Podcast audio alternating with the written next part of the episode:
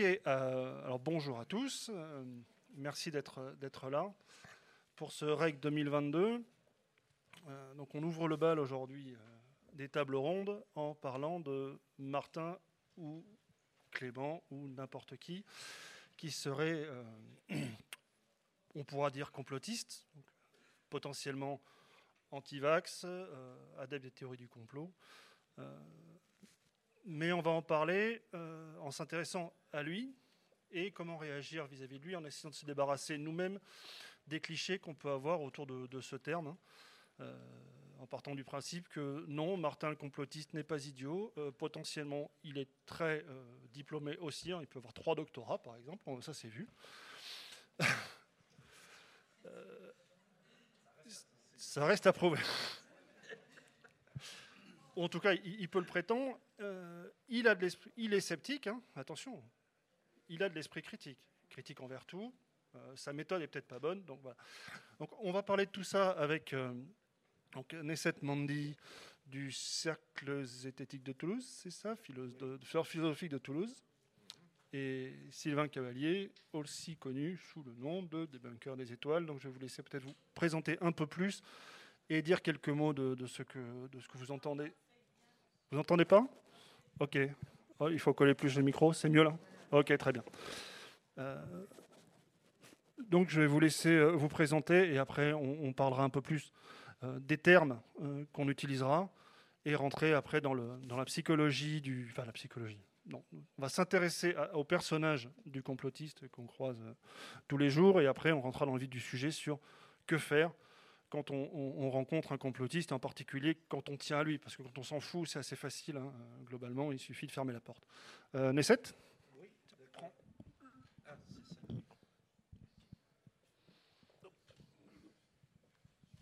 Bonjour à toutes et à tous. Donc, je fais partie d'une association de philosophie qui s'appelle Alderan, qui est assez connue à Toulouse. Et donc, cette association de philosophie a en plus un cercle de zététique. Donc, je m'occupe plus particulièrement du cercle de zététique. Donc, euh, on fait surtout, c'est pas exclusif, mais une conférence euh, par mois.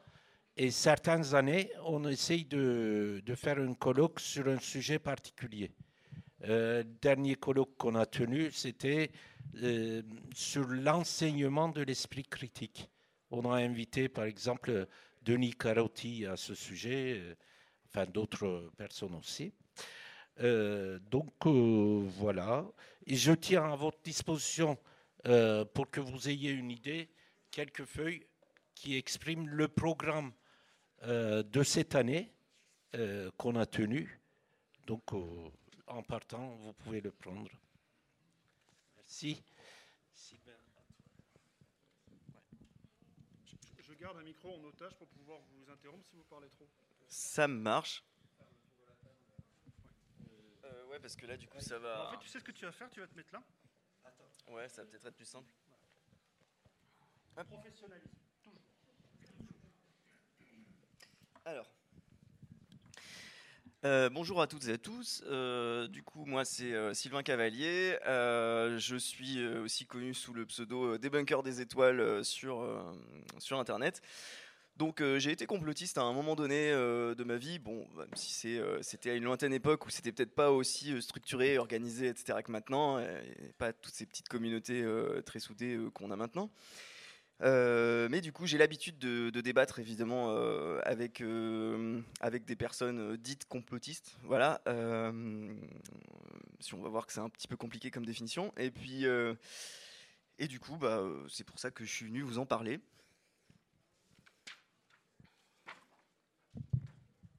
Pardon. comme je le disais, professionnalisme à toute épreuve. Euh, donc j'aimerais d'abord qu'on. Attends, c'est peu, peu, j'ai déjà changé. Ah, déjà changé. Covid, voilà, tout ça. D'accord. Euh, donc j'aimerais qu'on commence à définir un peu ce qu'on entend. Euh, bah, simplement d'abord le mot complotisme, complotiste. De quoi on parle quand on parle de ça? Et surtout de, de quoi on parle pas? et peut-être qu'à un moment on évoquera les choses qui ne sont pas dans cette définition aujourd'hui. Bon, écoutez, pour la définition elle-même, je vais citer quelqu'un qui n'est pas du tout de notre époque, ou du moins la définition n'est pas de cette époque-là. Euh, c'est dans les années 50, Karl Popper, qu'il a définie, euh, il existe une thèse que j'appellerai la thèse du complot, selon laquelle il suffirait, pour expliquer un phénomène social, de découvrir ceux qui ont intérêt à ce qu'il se produise. Elle part de l'idée erronée que tout ce qui se passe dans une société, guerre, chômage, pénurie, pauvreté, etc., résulte directement des dessins d'individus ou de groupes puissants et cachés. Donc, euh, euh, ça, c'est la définition de Karl Popper. Évidemment, il faut le compléter, euh, il faut le compléter parce que les théories du complot sont devenues bien autre chose à notre époque qu'à l'époque. Donc, on va regarder un peu quel type de théorie du complot il, peut exister, etc. Oui, bah pour commencer euh, sur la base, euh, un complot c'est une action concertée, collective, euh, qui consiste à, rechercher, enfin à construire ensemble un, qui, est qui est effectué dans un but malveillant. et un comploteur, du coup, ça va être quelqu'un qui va participer à l'organisation ou à l'action de, ce complot. Et puis un complotiste, du coup, c'est celui qui va avoir tendance à voir des complots un petit peu partout, dans chaque dans chaque événement euh, éventuellement euh, qui peut être produit par le hasard ou l'accident, euh, mais il va avoir tendance à y rechercher une intention systématique, même dans des catastrophes naturelles parfois. Donc en fait, le complotisme, ce qui est vachement important de, se figurer, c'est que le complotisme, c'est vraiment un mode de pensée. C'est-à-dire, c'est un réflexe en fait de pensée, un réflexe systématique qui consiste à avoir une intention, une intention cachée, malveillante, derrière chaque événement important qui se produit et qui est médiatisé. Euh, pour euh, voilà, c'est à chaque fois à qui profite le crime, euh, ouais, mais qu'est-ce qui se cache derrière, quels sont les intérêts, etc. Alors c'est un réflexe qui est très humain, c'est-à-dire c'est pas une maladie non plus le complotisme. Hein. C'est un réflexe très humain. On est tous plus ou moins complotistes. On va tous dans la vie de tous les jours se demander s'il n'y a pas une intention. voilà, le mari jaloux va se demander si sa femme qui rentre un peu tard le soir, est-ce qu'elle est qu'elle le trompe et tout. voilà, parce qu'on va rechercher l'intention malveillante. Bon, c'est euh, voilà, c'est un exemple du quotidien un peu concon, mais c'est juste pour montrer que en fait, on, a tous un petit peu ce réflexe-là. C'est juste qu'après, ça va être une question de gradation, et il va y avoir évidemment des personnes qui vont avoir une propension au complotisme euh, extrêmement prononcée quand on va se mettre à croire à des, terres plates et compagnie. Mais euh, voilà, du coup, il y a quand même une gradation. tous les complotistes ne sont pas, ne croient pas à tout.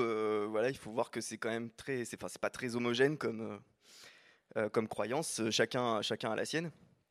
Donc euh, voilà pour les définitions. Je ne sais pas si vous voulez ajouter, si tu Moi, du, coup, j'avais juste une petite question pour toi. Parce que tu, tu parles de la Terre plate, ça c'est intéressant. La Terre plate, à la base, c'est pas un complotiste, c'est juste une contre-vérité scientifique. Donc est-ce que les personnes qui se croient à ça, donc du coup, deviennent complotistes? Parce que pour expliquer leur théorie, il faut un complot, même plusieurs.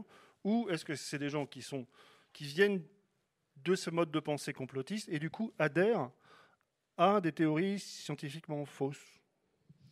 Bah, c'est-à-dire qu'il y a un intérêt idéologique souvent à croire. Pour la Terre plate, ça va être souvent un intérêt euh, idéologique euh, bah, d'ordre religieux, en fait, spirituel, euh, l'idée que si, euh, si la Terre, finalement, si les scientifiques se trompent sur toute la ligne et que la Terre euh, est plate et qu'en fait elle est au centre de l'univers et que et que tout est construit juste pour l'humain, bah, finalement ça veut dire que Dieu existe puisqu'il n'y a pas d'autre explication, puisqu'il n'y a, plus vraiment de théorie physique qui entre en jeu. C'est on est là dans notre petit cocon perdu au milieu de, de, bah, pas de l'univers du coup puisqu'il n'existe pas, mais en fait, c'est voilà, donc à partir de, là, ils vont avoir envie de croire euh, en cette théorie de la Terre plate qui est une contre-vérité scientifique. Et à partir de là, pour expliquer le fait que personne n'en parle, on est obligé d'adhérer à un moment donné à une thèse du complot qui consiste à dire que tous les gouvernements du monde depuis des siècles euh, nous mentent sur la, rotondité de la Terre euh, parce qu'ils veulent nous cacher l'existence de Dieu ou autre, en fait ou pour des questions de satanisme ou d'autres trucs comme ça. Mais évidemment, on va être Enfin, je pense que c'est un corollaire. L'un va pas sans l'autre et je ne sais pas s'ils apparaissent euh, simultanément ou pas, mais euh, voilà. Sur la Terre plate euh, précisément, en fait, c'est pas la seule théorie de ce type-là. Hein. Il y a aussi la théorie de la Terre creuse, par exemple. On rentre à l'intérieur par le pays qu'on appelle Tulé dans le nord, d'accord? Et on s'aperçoit qu'il y a un soleil au centre de la Terre, etc. etc. Donc ça, c'est n'est pas aussi populaire que la théorie de la Terre plate. Et sur la théorie de la Terre plate aussi, c'est que les gens, ils font des expériences. Hein. Ils se sont achetés, par exemple, euh, un gyroscope qui coûte 40 000 dollars quand même, pour pouvoir faire des essais sur la platitude de la Terre. Et évidemment, ils ont mené ça d'une manière très scientifique. Le gyroscope a indiqué, ou l'appareillage euh, globalement a indiqué, que la Terre était ronde. Mais à ce moment-là, ils ont remis en cause l'instrument. D'accord? Et donc, euh, euh, et la personne qui a fait l'expérience, je ne sais pas ce qu'il est devenu, peut-être qu'il a déjà quitté l'organisation. voilà. Et peut-être qu'on peut parler des types de théories alors, soit on part sur la typologie de l'ontologie des théories du complot, soit on, peut parler aussi de, euh, euh, de la psychologie. Il nous reste combien de temps J'avais pas. C'est une heure, donc il nous reste trois, quarts d'heure pour euh, dire tout ce qu'on veut et échanger avec vous. Donc. Faire la typologie vite fait, puis ensuite expliquer comment parler du coup aux différentes sortes de complotistes. je sais pas, un truc comme ça. Allons-y. catalogue 3 suisse du complot. Vas-y. Tu, veux faire la, la typologie ou? Moi, je considère, après, il y a plus, voilà, les, travaux des, chercheurs sur la question sont hyper variés, hein, pour ce qui est de la typologie, évidemment. Euh, moi, je, retiendrai quand même que, voilà, il y a quand même deux grandes, grandes formes pour moi de complotisme euh, qui sont vraiment importantes à retenir, puisque euh, c'est en fonction de ça qu'on va voir si on va pouvoir essayer de discuter avec la personne ou pas, en fait. Il y a le complotisme vraiment de, curiosité, d'émerveillement, de ouais, d'émerveillement du quotidien. C'est euh, un complot, d'une forme de complotisme euh, qui, je pense, était la mienne à l'époque, qui était de se dire euh, bon, on nous ment, mais quelque part c'est intéressant. Il y a tout un champ de connaissances nouvelles qui se, qui s'offre à moi et je vais pouvoir essayer de chercher la vérité. Et c'est une recherche, c'est une recherche un peu personnelle de connaissances et tout. Et quelque part, ou alors voilà, ça peut être euh, ça peut être aussi, enfin ça peut être pour des objectifs nobles euh, de, d'améliorer l'humanité ou j'en sais rien, mais euh, du coup quelque part il y, a une, recherche un petit peu de bonne foi, même si on se plante complètement. Et puis il va y avoir un complotisme beaucoup plus de mauvaise foi, on va dire un complotisme plus idéologique, où là on va avoir, bah, je sais pas, par exemple des personnes antisémites qui vont du coup se mettre à adhérer à la thèse comme quoi bah, les chambres à gaz n'ont jamais existé mais en fait, euh, c'est pas vraiment pour une recherche de connaissances qu'ils ont besoin de croire que les jambes à gaz n'ont jamais existé. C'est parce que c'est parce que de base, ils ont cette idéologie qui font que euh, ils sont obligés d'adhérer finalement à cette théorie du complot quelque part. Et donc, ça va être beaucoup plus difficile de discuter avec un, complotiste qui est dans la, forme vraiment idéologique, qui a besoin de croire à ça parce que ça, se recolle à des, opinions profondes que la personne a. Euh, qu'avec, du coup, ça va être beaucoup plus facile de parler avec un complotiste plus euh, curieux euh, qui, euh, qui, qui, fait une recherche de vérité, en quelque sorte, et avec qui on va pouvoir discuter, en fait, tout simplement. voilà, après, je ne sais pas si. Bon, c'est très bien parce qu'on va se compléter avec Sylvain, parce que moi j'avais fait une autre type de complot. Par exemple, on peut cataloguer les théories du complot c'est euh, basé ou non sur les faits et les interprétations. Grosso modo, on peut prendre Charlie versus Pizzagate. Charlie, il y a un fait, il y a un massacre, d'accord Et on donne une nouvelle interprétation de ce fait, c'est-à-dire qu'on dit que c'est le gouvernement qui a fait ce massacre et il le déguise et on, cherchera des faits corroborant cette nouvelle interprétation.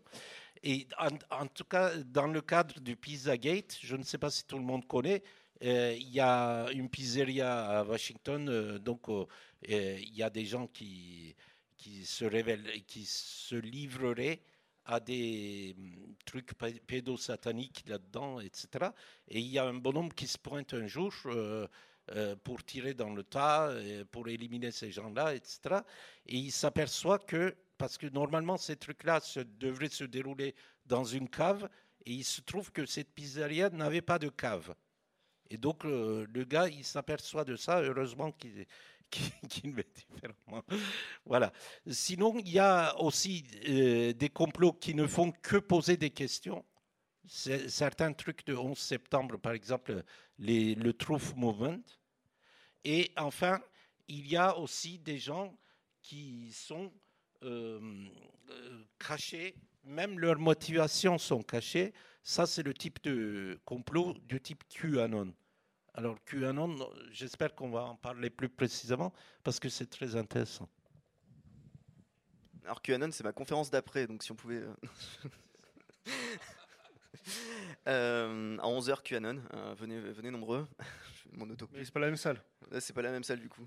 Bon, peu importe. tu peux y aller, les gens sont dans cette salle pour le restant de la journée. Donc... Ils sont coincés là Non, mais je pense que c'est important de, parler un petit peu des grands mouvements qu'on a.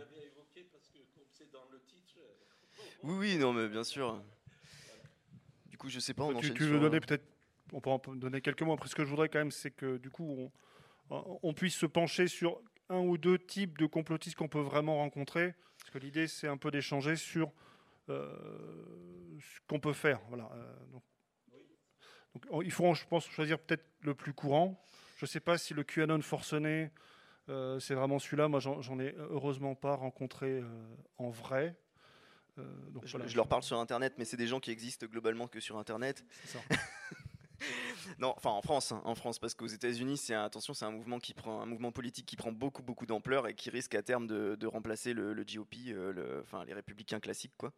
on l'observe en ce moment avec de plus en plus de candidats QAnon qui, sont sont en train d'être bah, d'être présenté euh, aux élections à des postes de plus en plus euh, clés. Il y a même déjà une congresswoman hein, euh, qui, qui, est en poste, Marjorie Taylor Greene, et aussi un deuxième, je ne sais plus qui c'est. Enfin bref, peu importe. Mais du coup, c'est vrai que ici en France, QAnon, c'est pas très courant. On va pas se mentir non plus. Même si le groupe Terre plate pour tous sur Facebook a plus de 20 000 followers, bon, ils sont pas trop dans la vie réelle non plus. donc ceux, que vous allez rencontrer en fait au quotidien, je, l'espère pour vous, hein, parce que si, un de vos proches croit à la Terre plate et tout ça, euh, c'est plus inquiétant. Ça veut dire que la personne est allée vraiment profond dans ces théories-là. Euh, ce qui ne veut pas dire qu'elle est totalement irrécupérable, hein, mais euh, quand même. Et en fait, évidemment, la forme qu'on va retrouver, ça va plus être depuis, la, depuis le Covid, la pandémie et tout ça. Bon, bah, ça va plus être le le côté anti-vax, le côté où au moins la personne qui, qui doute et qui va dire, bah voilà, ça, va être la personne qui, euh, qui, dit que de toute façon les médias mentent, enfin des trucs un peu vagues comme ça et que vous allez retrouver évidemment là par contre dans, bah, dans tous vos proches. Et voilà, Big Pharma, les trucs comme ça, bon. Qu'est-ce qu'il y a comme théorie en ce moment? Bah, La guerre en Ukraine qui va dire que ouais mais Poutine finalement s'il a fait ça c'est à cause de l'OTAN. voilà bon ça va être des trucs un peu Après, il n'était pas obligé d'attaquer non plus. Hein. À un moment donné, c'est pas l'OTAN qui bombarde les villes ukrainiennes, donc. mais euh, ah. non, mais c'est vrai que du coup, euh, bon, c'est plus cette ces espèces de doutes, je pense, qu'on va retrouver dans, ses proches. Ça va être des, fake news qui vont être répétées, euh, vues sur les réseaux sociaux, sans forcément avoir d'idéologie profonde derrière. Mais voilà, ça va être ce genre de truc qu'on va retrouver chez ses proches.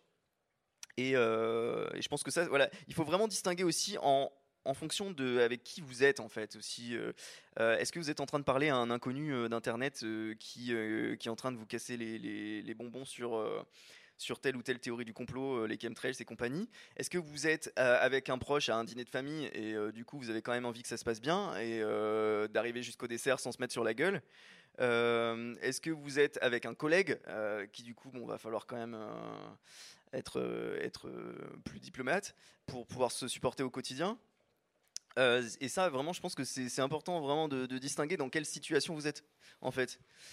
Et euh, voilà. Ouais, un, truc important aussi, c'est, et j'aimerais que vous rebondissiez là-dessus, c'est quand on dit gérer un complotiste, quelles sont nos propres motivations? Euh, Est-ce que c'est vouloir le convaincre, le faire changer d'avis, que ça se passe bien jusqu'au dessert avec Data Simone, ou, ou simplement ne pas laisser une théorie sans contradiction pour les observateurs sur Internet? Mhm. Donc euh, on n'agit pas pareil. Donc je vous laisse réagir là-dessus. Je, prends juste euh, la dernière question euh, un petit peu. en fait, je vais juste compléter, compléter, par un complot national aussi. C'est l'incendie de Notre-Dame. En fait, j'en ai entendu une de ces théories du complot. C'est en fait Macron qui l'aurait provoqué pour ne pas répondre. En fait, c'était la semaine où il devait rendre compte du grand débat. Donc, comme il ne pouvait pas rendre compte euh, correctement, euh, bon, il a provoqué ça, ce qui a fait que ça a repoussé au, au calendrier grec. Alors, évidemment, ce genre de complot peut se germer aussi chez les catholiques euh, extrêmement purs et durs, quoi. C'est-à-dire que, voilà. Et en fait, sinon, tu, as parlé des motivations de, des gens de théorie du complot. moi, j'ai noté trois motivations. Il faut d'abord comprendre ce qui se passe ce sont souvent des explications simples. Se sentir bien, ne pas se sentir euh, euh, comme des autres moutons, si vous voulez, et puis faire partie d'une communauté qui est assez chaleureuse en général. Hein. ils ont tous les mêmes idées, donc euh, on peut même faire des sorties, etc.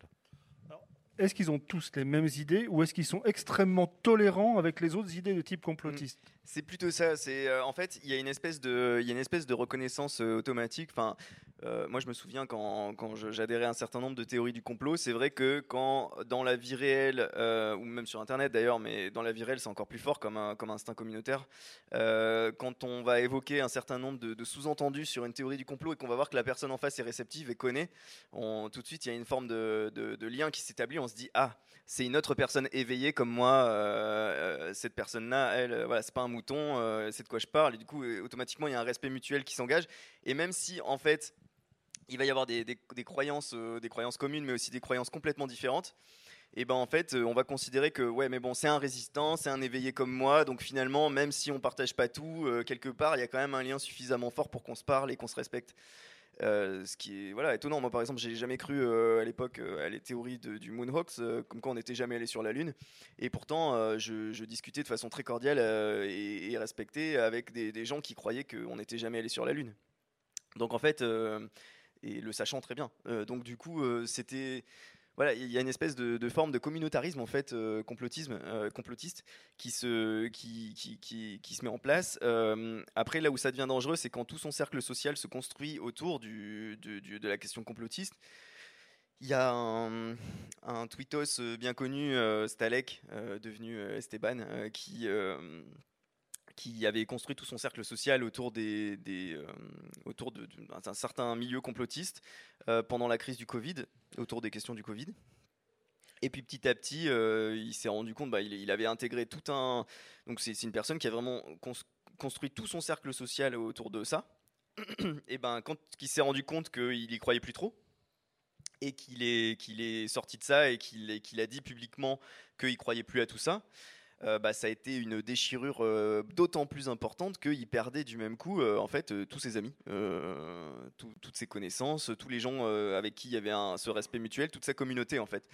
Donc ça, ce sera beaucoup plus difficile de faire sortir une personne du complotisme si elle est inscrite dans ce genre de schéma de social où elle va être enfermée dans un nouveau cercle social.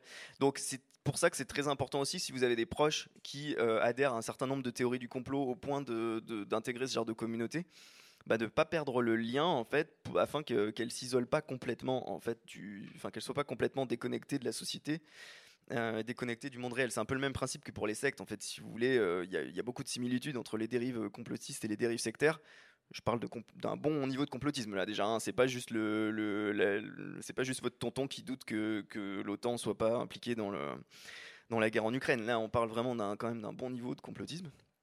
Euh, les, puces 5G dans les vaccins et compagnie. Bon, euh, là, il va falloir euh, faire bah, la même stratégie pour les, proches qui sont inscrits dans une dérive sectaire, euh, c'est-à-dire garder le contact, euh, avoir une influence positive, un contact positif, du partage d'informations positives, voilà. Et garder un lien pour pas qu'il y ait cette déconnexion totale, parce que l'isolement, c'est pire que tout. Après, une fois que la personne est totalement isolée dans ce milieu-là, ça devient extrêmement difficile de l'en faire sortir après, euh, c'est un engrenage psychologique euh, un petit peu irrémédiable. Donc, du coup, euh, voilà. En fait, c'est, si vous voulez, la force de QAnon, c'est d'être une théorie complotiste qui, qu'on appelle chapiteau. C'est-à-dire que dans lequel peuvent venir se loger diverses théories complotistes qui, qui peuvent s'en ficher dessus. Parce que QAnon est assez large si vous voulez, pour ramasser, c'est un attrape-tout, quoi. D'accord? Donc effectivement, dans cette communauté QAnon, il peut y avoir des gens qui croient à A, d'autres qui croient à B, mais ils ont de la solidarité QAnon. Un peu. Donc c'est à ajouter dans les typologies de théorie du complot, etc. Sinon, tu, euh, tu, nous avais relancé pour euh, les motivations, les... qu'est-ce que c'était? Euh, là, Oui, j'avais relancé sur mes séances à rejoindre, peut-être rebondir sur ce que disait Sylvain. Oui. donc Sylvain, tu as commencé à, parler de ce qu'il faut faire vis-à-vis de ah, quelqu'un. Ah, d'accord. Même du coup, de quelqu'un à qui on tient et qu'on a vraiment envie de, de sortir de, de ce complot. Maintenant, j'aimerais aussi qu'on parle de d'autres situations euh, le collègue un peu lourdingue euh, qui nous emmerde dans la machine à café, bon, celui-là, on n'a pas forcément envie de l'en sortir, on veut juste éviter les problèmes, mais pas non plus en entendre parler toute la journée. Mmh. Euh, le, lourd sur Twitter aussi. voilà, ah c'est. T'as un peu d'expérience hein, là-dessus?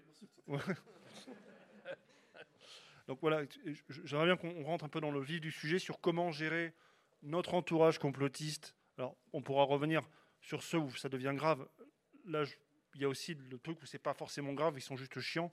Euh, est-ce qu'on peut en parler un petit peu? D'accord. Bon, je, prends la parole puisque j'ai le micro. En fait, euh, si euh, c'est dans la famille, c'est pas le sujet de, de cette conférence. D'accord. Donc, il faut parler au niveau du, au niveau de l'entreprise. Au niveau de l'entreprise, en fait, d'abord, c'est les c'est les instruments qu'utilise euh, un complotiste, si vous voulez. par exemple, ça peut être des mails groupés, d'accord? Ça peut être euh, autour de la machine à café. Ça peut être aussi, euh, je ne sais plus ce, que j'avais noté là. ça peut être aussi par les réseaux sociaux. Hein, si, on est, si on fait partie du même groupe de réseaux sociaux, etc. Et enfin, euh, on peut aussi rencontrer cette personne seule à seule. Donc, dans, les, dans toutes ces situations, en fait, euh, la, stratégie n'est pas pareille. Bon, le mail, par exemple, il y a la, hiérarchie de l'entreprise euh, qui, qui, peut réagir dessus, éventuellement. Il faut faire attention, c'est-à-dire que tant qu'ils n'utilisent pas le mail groupé, D'accord La hiérarchie de l'entreprise n'a pas euh, l'obligation de, pardon, n'a pas le droit d'intervenir dessus, parce qu'il y a la liberté d'opinion quand même. Donc, euh, si tu veux dire un mot sur les autres façons de faire oui, non, mais bon, après, ça va, être, euh, ça, va être rapide et en fait assez logique. Je pense que vous, voyez un petit peu l'idée. C'est sur Twitter, euh, bah, si c'est un, si évidemment un, lourd sur, sur Twitter, sur les réseaux sociaux en général, bon. Euh, vous dites que vous y croyez pas, et si vous n'avez pas les billes pour contre-argumenter, voilà, non mais j'y crois pas, ça ne m'intéresse pas, désolé, au revoir. voilà, enfin, il n'y a pas éventuellement suivi d'un petit blocage si vous avez plus envie de revoir cette personne à un moment donné, ne euh, faut pas se miner la santé pour des gens que vous connaissez pas sur Internet. En réalité, euh, voilà, bon, euh, peu importe. ensuite, si c'est évidemment une personne au boulot, moi je vous conseille, bon, j'ai eu la situation au boulot, je vous conseille bah, de, juste gérer la situation, de lui dire clairement que vous y croyez pas dès le début, ok Il faut quand même être clair et limpide. genre, non, mais moi je suis désolé, ça ne m'intéresse absolument pas ce que tu me dis, je, je suis pas du tout dans cette optique-là, je pense pas pour telle et telle raison. Après, peu importe, euh, tu, voilà, je ne veux pas m'embrouiller avec toi, hop, on parle d'autre chose. Et à partir de là, évitez le sujet. Voilà, tout simplement. À partir du moment où il connaît votre opinion à vous, euh, bon bah si c'est un collègue, euh, voilà, on évite le sujet. Si c'est un supérieur hiérarchique, même pas besoin de lui dire que vous n'êtes pas d'accord avec lui, hein, on est d'accord. et si c'est un collègue, voilà, je vous conseille quand même de, de lui montrer que vous n'êtes pas d'accord, puis de changer systématiquement de sujet quand il ou elle essaye de vous en parler. Euh, je pense que c'est la bonne euh, solution dans la mesure où vous allez être obligé de, gérer le quotidien avec cette personne. Donc à un moment donné, il faut quand même euh, pas s'embrouiller. Si c'est un proche, c'est un peu dommage et on a envie, là quelque part, de lui faire changer d'avis ou au moins que la personne doute un petit peu de ce en quoi elle croit. Dans ce cas-là, il y a aussi la, méthode de l'entretien épistémique qui euh, marche pas mal, qui doit être mené sur de nombreuses semaines ou de nombreux mois. Euh, pour ce qui est de l'entretien épistémique, vous avez une conférence un petit peu plus tard dans la journée avec Anthony Magna-Bosco et Samuel Buisseret qui vous en parlera euh, bien mieux que moi, d'accord? Donc je vous conseille d'aller la voir si ça vous intéresse. C'est une méthode voilà, qui consiste, je sais pas si euh, tu connais un peu? C'est ça, vide ma salle. Ouais, tu, tu veux en parler Oui, oui. Ben, disons qu'il faut instaurer un climat de confiance et il faut, à chaque euh, truc qu'il croit, il faut le faire, euh, il faut le faire, il faut lui faire dire pourquoi il croit ce qu'il croit, en fait. Mais disons qu'il n'y a pas de recette euh, universelle pour faire ça. Il, faut avoir envie de le faire. C'est-à-dire que soit il est, euh, qu'est-ce que je veux dire? Sachez bien que si vous voulez lui faire changer d'avis, c'est pas vous qui allez lui faire changer d'avis, c'est lui-même qu'il faut qu'il fasse euh, la démarche. Donc, en fait, il faut qu'il fasse cette démarche soit par debunkage, parce qu'il faut quand même euh, lui, euh, lui opposer des arguments. C'est-à-dire qu'il faut connaître le sujet. Pardon. Et soit aussi euh, donc essayer de, de, lui faire connaître d'autres sources que les siens. Voilà.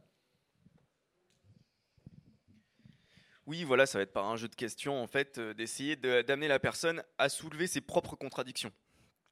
Euh, par exemple, pour les chemtrails, euh, si, si, la personne euh, se met à vous dire que, ou même ça peut marcher pour les vaccins d'ailleurs, hein, si la personne se met à vous dire que c'est un, un, ouais, mais c'est un complot, les élites, ils essayent de, ils essayent de mettre en place un, génocide. Bon, bon là, ça serait quand même une, forme de complotisme très très élevé, mais bah, vous pouvez lui dire, ah bon, c'est vrai, mais du coup, comment, comment il parviendrait du coup à tuer tous ces gens, d'accord? Ah, c'est intéressant. Mais tu m'avais pas dit que euh, le virus, en fait, il faisait, du mal à personne et qu'en fait, les hôpitaux étaient vides la dernière fois, non euh, Mais du coup, comment ça se fait si c'est un virus qui est fait pour nous tuer Du coup, euh, comment ça se fait qu'il tue personne? Ils se sont plantés. Du coup, les élites, ils, ont mal réussi leur coup. Explique-moi. Et donc, en fait, en, demandant d'expliquer les contradictions, la personne va se rendre compte par elle-même de ces contradictions. C'est vachement important que ce soit pas vous qui lui disiez, mais c'est complètement incohérent ce que tu me dis. Il y avait ça et il y avait ça, parce que là, la personne va se braquer. Alors que si vous amenez la personne par des questions un peu innocentes euh, à se poser la question de ah merde c'est vrai que c'est pas euh, ça colle pas trop avec ce que euh, ah oui avec voilà il va se rendre compte en fait que certaines de ses croyances sont pas compatibles en fait et c'est à partir du moment où la personne va s'en rendre compte par elle-même que du coup là ça va pouvoir marcher et qu'elle va faire la démarche intellectuelle peut-être de remise en question au moins sur une partie je dis pas qu'elle va complètement changer d'idée hein, mais ça va permettre une remise en question sur une partie de la croyance en fait et euh, c'est déjà bien pour lui insuffler un peu de doute. Super, merci. Euh, bon, déjà, tout, ce que tu décris, l'entretien épistémique, on est d'accord que c'est quelque chose qu'il faut se lancer, dans laquelle il faut se lancer si vraiment on a de la ressource, que c'est quelque chose qui prend de l'énergie. Euh, c'est pas quelque chose qu'on peut faire euh, en improvisé entre la poire et le fromage après le, euh, après trois bouteilles de, vin avec Tata Simone. Si, mais pourquoi pas en réalité Parce que Tata Simone peut justement être dans des bonnes dispositions après trois verres de vin et, euh, et du coup, et du coup finalement rentrer un peu plus dans le sujet tout en ayant une, forte empathie euh, dans, dans, la conversation. Non, non, c'est pas forcément incompatible. J'ai eu des, très beaux entretiens épistémiques avec des amis sous, sous, alcool. vraiment, je vous assure. avec modération toujours. Avec modération toujours, bien sûr. Euh, ah ça, pourrait donner une idée de vidéo. Entretien épistémique sous alcool. Euh, voilà, bon.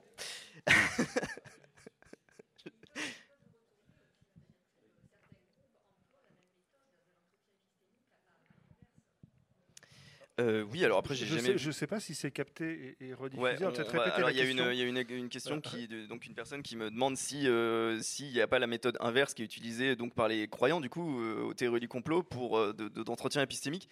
Bah après, il y a, il y a effectivement, il faut voir que dans les, dans, dans, dans, les personnes qui croient aux théories du complot, vous avez un certain nombre de personnes qui sont bien au fait de, de nos de nos méthodes et techniques et, de, des études en psychologie sociale et autres, et qui du coup, euh, malgré ça, croient à ce qu'ils croient. Après, on parle vraiment d'une minorité là, quand même, euh, de, personnes un peu plus malignes que les autres. Euh, et qui essayent de retourner nos outils contre nous. ça, se, ça, se, voit. Bon, moi, j'ai jamais rencontré le cas. Après, oui, c'est vrai qu'ils pourraient, ils pourraient utiliser ça. Bah, C'est-à-dire que après, vu qu'on a tous, on a tous plus ou moins quand même des, croyances, euh, des perceptions politiques euh, bien à nous, etc. bah, c'est évident que sur certains sujets, on peut se faire, on peut se faire coincer. Euh, parce que on n'est pas toujours cohérent en fait. C'est difficile d'être cohérent sur tous les sujets, donc effectivement. Mais après, il faut être ouvert soi-même à la remise en question. J'ai envie de dire si si si la personne soulève effectivement sur certains points, je sais pas, d'opinion politique ou autre, des incohérences dans, ce qu'on dit, bah faut aussi l'accepter. Hein. Euh, on n'est pas infaillible non plus. En fait, les, les opinions s'argumentent simplement. Elles se démontrent pas de toute manière. D'accord Donc, euh, seules euh, les, connaissances scientifiques peuvent se démontrer, etc. Bon, par contre, euh, il y avait quelque chose qu'il faut avoir en tête aussi, à part convertir Martin, c'est autour d'une machine à café. S'il y a une personne comme ça, il faut prendre très léger la conversation et il faut surtout essayer d'être humoristique euh, plutôt que euh, de lutter argument contre argument.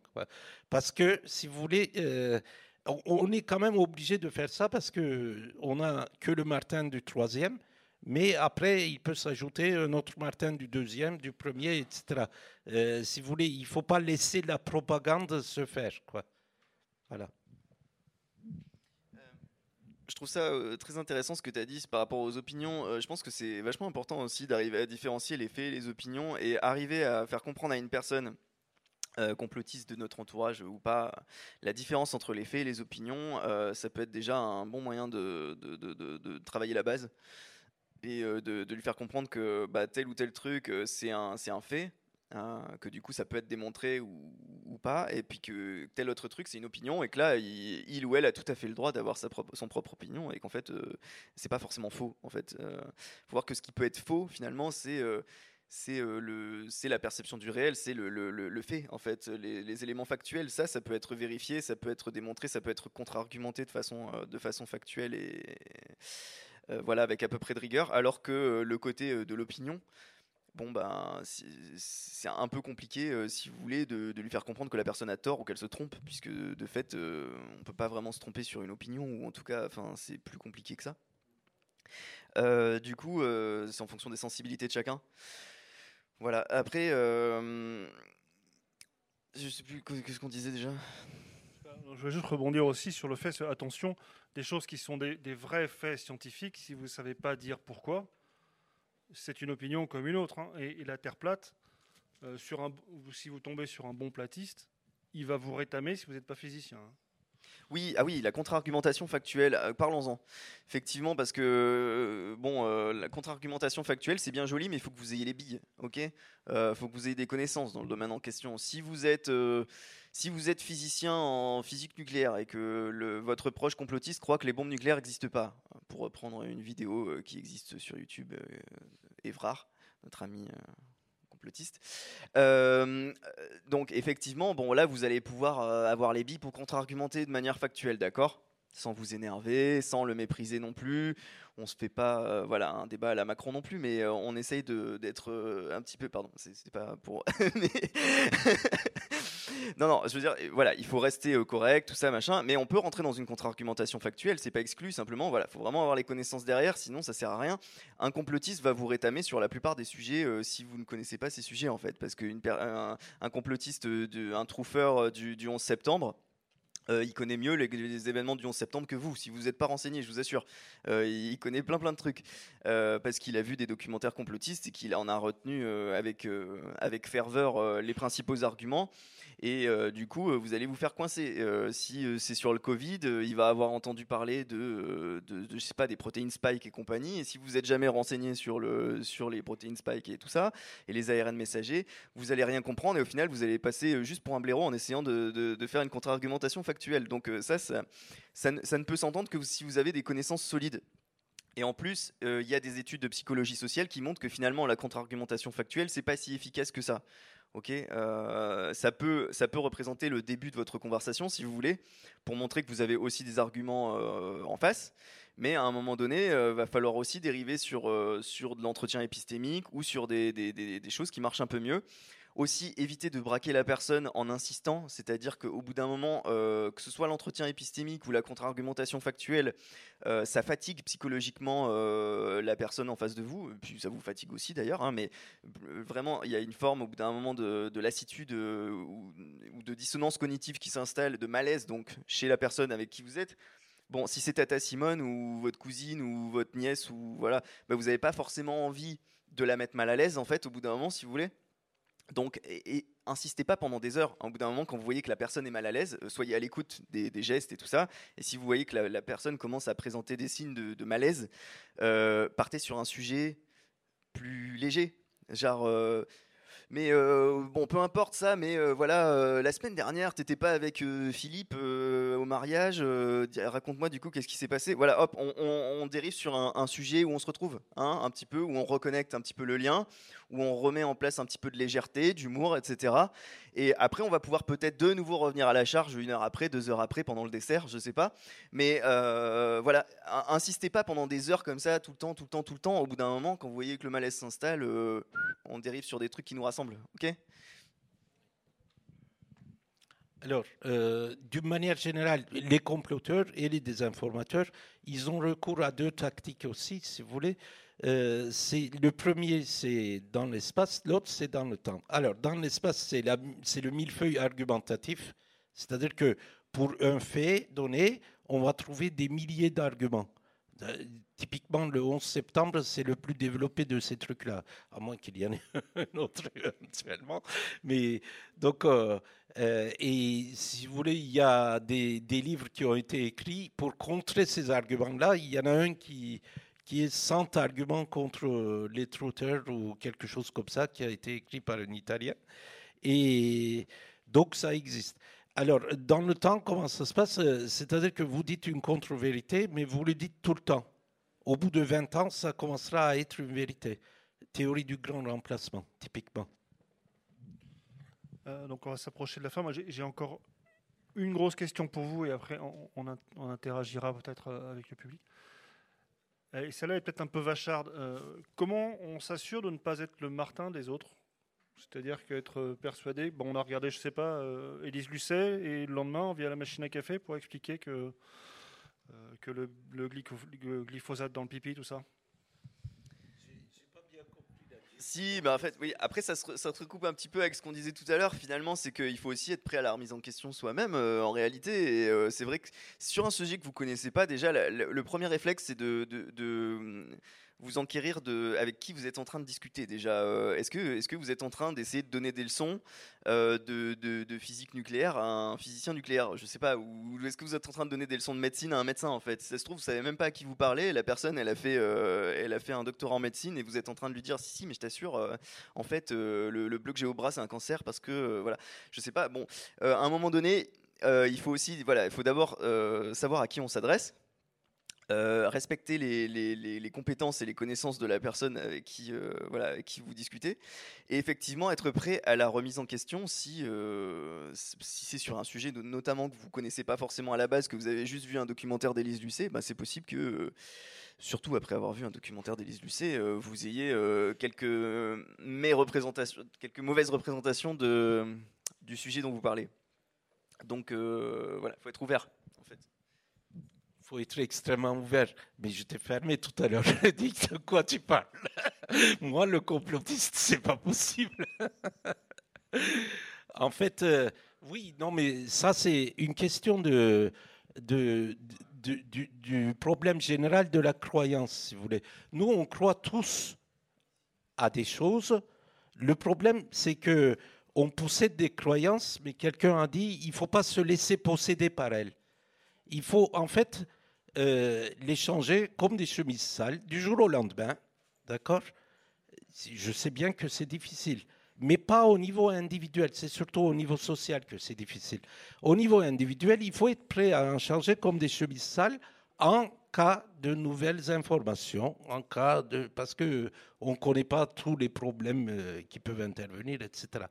Donc, euh, si vous voulez, qu'est-ce que je voulais dire d'autre? Bon, Après, moi, je pense qu'il faut quand même, oui, il faut avoir, les, faut être ouvert d'esprit, mais il faut, faut pas avoir l'esprit euh, ouvert au point que, que, le cerveau tombe. Et euh, à un moment donné, il faut aussi, faut aussi sur certains points savoir trouver une position. Enfin bon, oui, ce que je veux dire? Soyons bayésiens. Voilà. du coup, je sais pas, on en était aux questions? Et je pense qu'on. Voilà. Ah, je, vois Christophe, euh, Christophe Michel qui est assez, voilà, assez baisien lui-même. Euh, C'est ça. allez, on prend quelques questions parce que on va essayer de. allez, dites la question et on va la répéter. La répéter. Euh,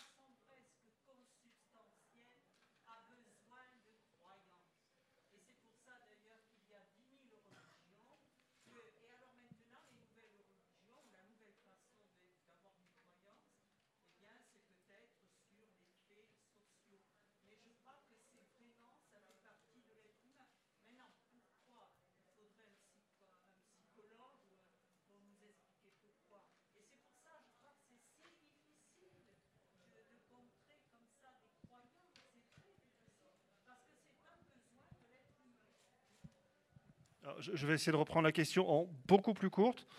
Euh, dans ce qu'on a évoqué, est-ce qu'on n'est pas passé à côté du fait que finalement la croyance est complètement une part de l'humanité et que de toute façon on peut en combattre une, une autre va revenir? Voilà. D'accord. Ah. Nous avons tous des croyances. Le problème, c'est de savoir distinguer entre une croyance et un savoir. D'accord? Donc, euh, avoir des croyances, ce n'est pas du tout le, le, problème si vous pouvez être dans une disposition d'esprit de pouvoir en changer quand vous gagnez en connaissance. Voilà, simplement, les croyances du type dont vous parlez ont été installées non pas simplement parce que les individus ont cru à ces choses-là, au départ, il y a peut-être 30 personnes, mais c'est des phénomènes sociaux. C'est-à-dire qu'il fut, il fut des époques où si vous ne croyiez pas ces choses-là, si vous ne les pratiquiez pas, eh bien, on vous passait au fil de l'épée.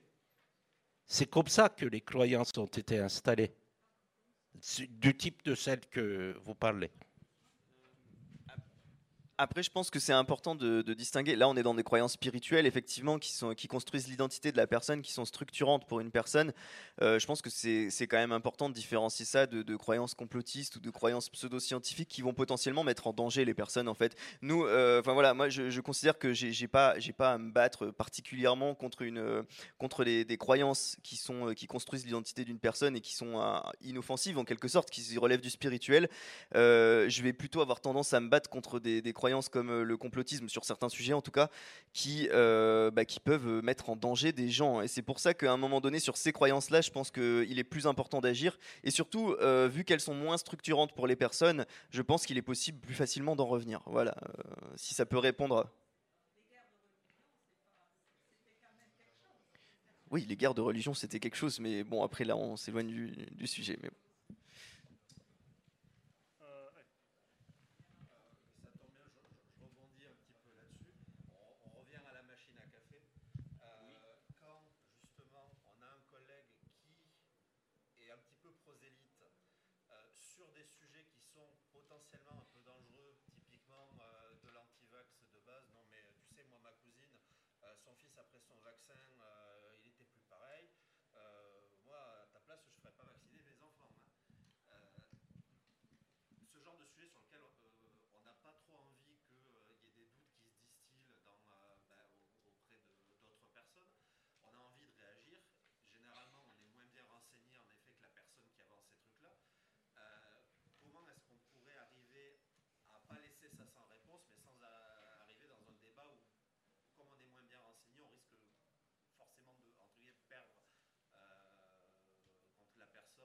et du coup de pas bien porter l'opinion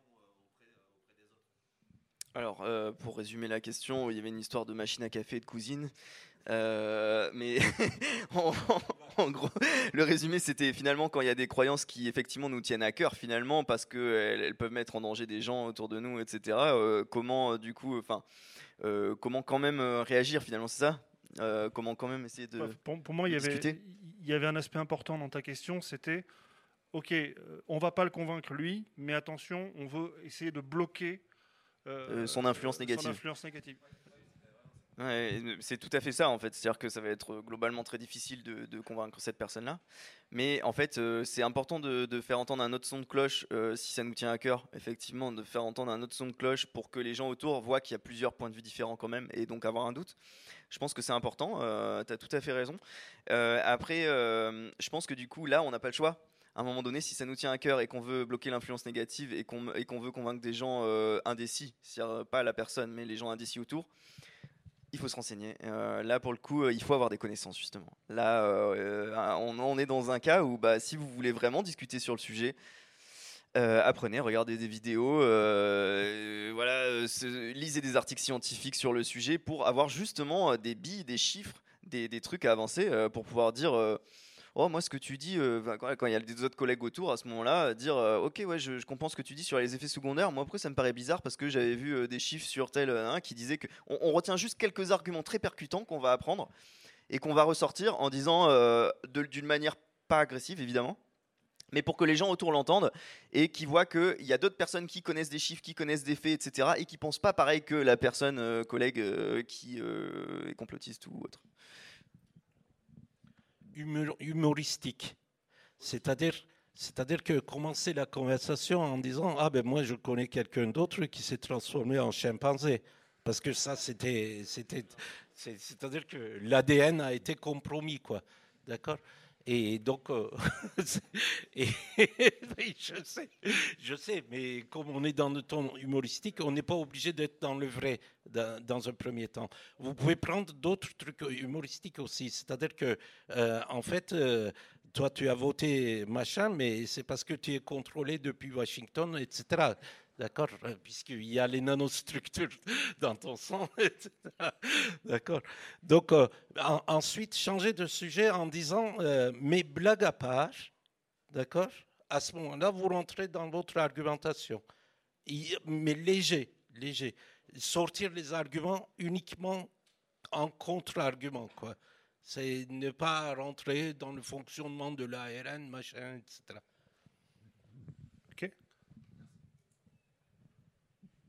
Allez, alors là, je, crois que j'ai assez de fil. Comme ça, ça nous évitera de répéter la question, même si mes talents de synthèse sont indéniables.